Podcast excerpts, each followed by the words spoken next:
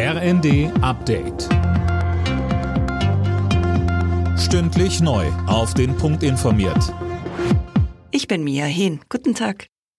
Die EU-Staaten haben ein weiteres Paket mit Sanktionen gegen Russland geschnürt. Es ist das mittlerweile zehnte Paket seit Beginn der russischen Invasion in der Ukraine.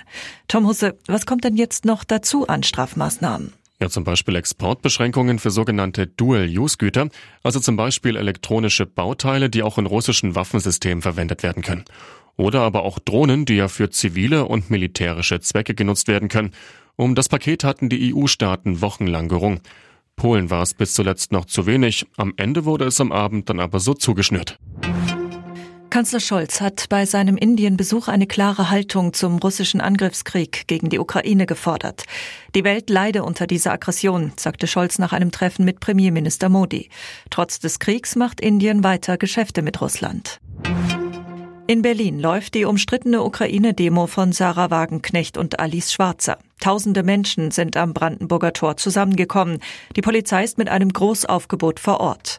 Unter dem Motto Aufstand für den Frieden fordern die Initiatorinnen der Demo einen Stopp der Waffenlieferungen. Kritiker werfen Wagenknecht und Schwarzer vor, den russischen Angriff zu verharmlosen.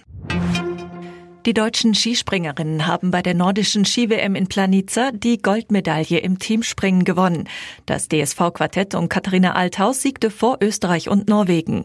Für Althaus war es nach ihrem Einzeltitel bereits das zweite Gold. Und noch zum Fußball. In der Bundesliga hat RB Leipzig heute Eintracht Frankfurt zu Gast, den direkten Verfolger im Rennen ums europäische Geschäft. Außerdem treffen unter anderem noch Dortmund und Hoffenheim aufeinander. Bremen spielt gegen Bochum und Wolfsburg muss in Köln ran. Alle Nachrichten auf rnd.de